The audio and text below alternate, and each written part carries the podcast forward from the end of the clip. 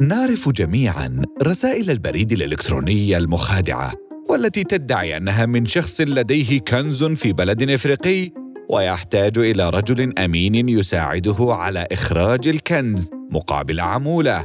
ونعلم جميعا أنها عملية نصب لا يقع فيها إلا السذج. أعتذر منك. إن كنت تعرف احدا قد وقع في هذا الفخ. لكن في الواقع ثمة كنز هائل في بلد إفريقي يعرفه العالم كله منذ عشرات السنين ولا يزال صراع الأطراف حوله قائما دون أن يستفيد منه أحدها. إنه حديد جبال سيماندو في جمهورية غينيا. رغم أنه ليس ماسا أو ذهبا فإن هذا الحديد كنز لا يقل أهمية عنهما. حيث إن الحديد الكامن في جبال سيماندو يقدر بأنه أكثر من ثمانية مليارات طن من خام الحديد بنقاء 65% ما يجعله أكبر منجم حديد غير مستغل في العالم حيث تقدر قيمته بتريليون ومئة مليون دولار. كلنا نعلم أن الحديد مع أنه معدن غير ثمين إلا أنه من أكثر المعادن أهمية في عالمنا المعاصر بل ربما هو السلعه الأهم بعد النفط حيث إنه عنصر أساسي تقريبا في كل الصناعات وأهمها صناعة البناء والمقاولات. هكذا لا يتوقف النهم العالمي عن شراء الحديد ابدا. لكن مثلما هو الحال مع ثروات القارة السمراء لا تمتلك غينيا القدرات الكافية على استخراج ثرواتها واستغلالها. فقد تحتاج إلى شخص أمين يساعدها على تعدين الكنز الحديدي الدفين. هنا يدخل اللاعب العالمي الأول أستراليا. أستراليا في سوق الحديد العالمية هي اللاعب الأضخم حيث إنها أكبر منتج للحديد الخام في العالم. حيث أنتجت في عام 2021 وحدها نحو 900 مليون طن أي نحو 35% من الخام الذي تم إنتاجه في العالم كله. ولم تكتفي أستراليا بحصة الإنتاج الكبرى بل إن أكبر ثلاث شركات تعدين في العالم إما أن تكون أسترالية بالكامل أو جزئياً وهم ريو تينتو وبي اتش بي جروب وفورتيسكو ميتالز أما الشركة الواقعة في المركز الرابع فهي شركة فيل البرازيلية حيث تسيطر أربعتهم على سبعين بالمئة من إنتاج الحديد المنقول عبر البحار عالمياً. إذا ما تجاوزنا هذه الشركات الأربعة التي تسيطر على سبعين بالمئة دعونا نحكي ما حصل مع الحكومة الغينية في عام 2000 منحت الحكومة الغينية شركة ريو تينتو الأسترالية حقوق تعدين الحديد في جبال سيماندو. لكن في 2008 اتهمت الحكومة الغينية الشركة بالتباطؤ في التنفيذ وانتزعت منها 50% من الحقوق. تمثل الجزء الشمالي من منطقة التعدين. كانت المفاجأة أن الحكومة منحت تلك الحقوق المسترجعة إلى لاعب جديد غير متوقع. إنه ملياردير التعدين الإسرائيلي الشهير بيني شتاينميتس في صفقة مشبوهة بلغت قيمتها 160 مليون دولار. بعد عام ونصف العام باع شتاينميتس 51% من حصته في الحقوق إلى شركة فيل البرازيلية مقابل مليارين وخمسمائة مليون دولار أي بربح قدره ملياران وثلاثمائة وأربعين مليون دولار تقريبا مع الاحتفاظ بتسع وأربعين بالمئة من الحقوق. في الأعوام التالية صعدت إلى الحكم حكومة غينية جديدة اتهمت شتاينميتز بأنه حصل على الامتياز برشوة الحكومة السابقة وتم انتزاع الامتياز منه ومن الشركة البرازيلية. لأنه سرقه بثمن بخس بل تطور الأمر إلى إلقاء القبض على وكيل الشركة الإسرائيلية بعد ضبط تسجيلات سرية تؤكد دفع الرشاوى وبعد ذلك ستتم محاكمة شتاينميتس نفسه في سويسرا بتهمة الفساد في هذه الصفقة عام 2021 وسينال عقوبة السجن خمسة أعوام. حاولت ريو تينتو الأسترالية استغلال الأزمة لاستعادة امتيازها المسلوب لكن اتضح أيضا أنها متورطة في فساد مع مسؤولين آخرين ما جعل استعادتها حصتها امرا شبه مستحيل وها قد صارت الأرض ممهدة للاعب جديد. ففي تلك الآونة كان ثمة تحالف اسيوي جديد اسمه وينينج كونسورتيوم سيماندو أو WCS يظهر هذا التحالف في سوق التعدين الغينيه مكون من شركتين واحدة سنغافورية يملكها رجال أعمال صينيون والأخرى شركة صينية بالكامل.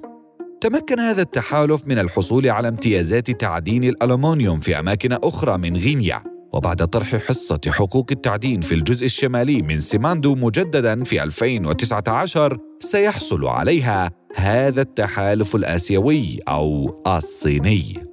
الصين هي أكبر مشتر للحديد في العالم حيث بلغ كم الحديد الذي اشترته الصين عام 2020 مليارا و200 مليون طن. وبسبب الطلب الصيني للحديد ارتفع سعر الخام إلى مستويات غير مسبوقة ومعه ارتفع ثمن أسهم الشركات الأسترالية المهيمنة على السوق حيث إن الصين وحدها مسؤولة عن شراء 80% من إنتاج الشركات الأربع الكبرى. أي أن الصراع بين شركات كبرى تحتكر الإنتاج ودولة كبرى تحتكر الشراء. هكذا لم يكن من الغريب. أن يصبح الكنز الغني محورا للصراع بينهما. لكن النصف الشمالي من حقوق التعدين في سيماندو ليس كل ما تملكه الصين. فقد وضعت قدمها في النصف الجنوبي أيضا منذ 2010 مسببة في ذلك أزمة كبرى بين جمهورية الصين الشعبية وأستراليا تطورت مع الزمن إلى عداء دولي وشعبي بين الدولتين. بدأ ذلك في 2009 عندما كانت شركة ريو تينتو تتعرض لأزمة مالية بالغة حاولت الصين التدخل ودعمها بقروض وسندات بقيمة تقارب 20 مليار دولار وذلك عن طريق شركة تشاينالكو للتعدين المملوكة للحكومة الصينية. قبلت ريو تينتو في البداية ثم تراجعت بعد ذلك ورفضت لأنها كانت تخاف من النفوذ الصيني. ردة الفعل الصيني كانت اقتحام الشرطة فرع ريو تنتو في الصين والقبض على مديره رجل الأعمال الصيني الأسترالي ستين هو وعدد من المسؤولين في الشركة واتهامهم بالتجسس التجاري لحساب أستراليا. وتمت محاكمتهم جميعا وتلقوا احكاما قاسية بالسجن ما سبب ازمات دبلوماسية وتجارية هائلة بين أستراليا والصين وكذلك أيضا ارتباكا هائلا في الأسواق العالمية. وبالتزامن مع ذلك فرضت جمعية الحديد والصلب الصينية سيسا مقاطعة على شركات الحديد الكبرى في العالم مطالبة بخفض 80% 80% من أسعار الحديد ولأن الصين هي المستهلك الأضخم للحديد في العالم. أدى ذلك الضغط إلى فتح مفاوضات مع الصين والرضوخ لبعض مطالبها. من بينها وربما أهمها الموافقة على بيع 40% من حصة ريو تينتو للتعدين في جبال سيماندو الغينية إلى شركة تشاينالكو الصينية مقابل مليار دولار. أي صارت الصين عبر عدة شركات تابعة بشكل أو بآخر للحكومة تمتلك 70% من حقوق تعدين جبال سيماندو. يأتي ذلك كله في إطار سعي الصين إلى الهيمنة الاقتصادية والسياسية على سوق الحديد. والمتابع للشأن العالمي في العقود الأخيرة يجد الصين لا تدخل مجالا إلا وتحاول حثيثا فرض نفوذها للسيطرة عليه بالكامل وليس فقط التفوق فيه حيث إن سوق الحديد بالذات تشكل عقبة هامة. فمن ناحية تحتاج الصين إلى هذا الخام شديد الأهمية في كل نشاطاتها الصناعية والبنائية. خصوصا مع مشروع الحزام لتجهيز البنى التحتية في شتى أرجاء العالم لتسهيل تجارتها العالمية والهيمنة عليها. لكن الهيمنة الأسترالية على صناعة الحديد تؤرقها خصوصا أنه إلى وقت قريب كانت الشركات الصينية مستوردة الحديد متعددة ومتناثرة. تتفاوض كل منها على أسعارها وشروط صفقاتها منفردة ما يمنح الأفضلية للشركات الأسترالية وغيرها في فرض الشروط. تسعى الصين إلى التطور في مجال التعدين والإنتاج من خلال سيطرتها على الشركات وحقوق التعدين. وغينيا ليست البلد الإفريقي الوحيد الذي تبحث فيه عن الحديد بل تفعل ذلك في بلاد عدة وتفعل ذلك أيضا من خلال مشروع خطير طموح. وهو إنشاء شركة واحدة ضخمة تابعة للدولة باسم China Mineral Resources Group أو CMRG ستكون الواجهة الوحيدة المنوطة باستيراد الحديد للصين وستتعامل معها كل الشركات الداخلية.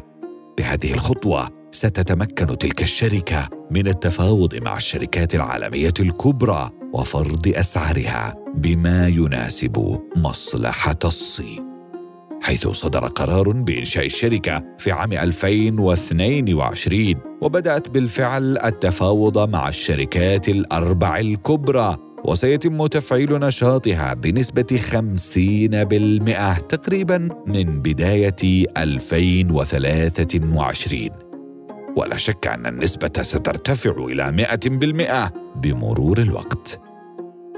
بذلك يصبح الكنز الغني الهائل القادر على تغيير مستقبل ومصير البلد الإفريقي بالكامل نقطة في بحر حرب اقتصادية عالمية كبرى بين غيلان متصارعة. لذا لا تندهش. إن وجدت رسالة في صندوق رسائل سبام على بريدك الإلكتروني من الحكومة الغينية يبحث فيها الغينيون عن شخص أمين يخلصهم من براثن الصينيين والأستراليين.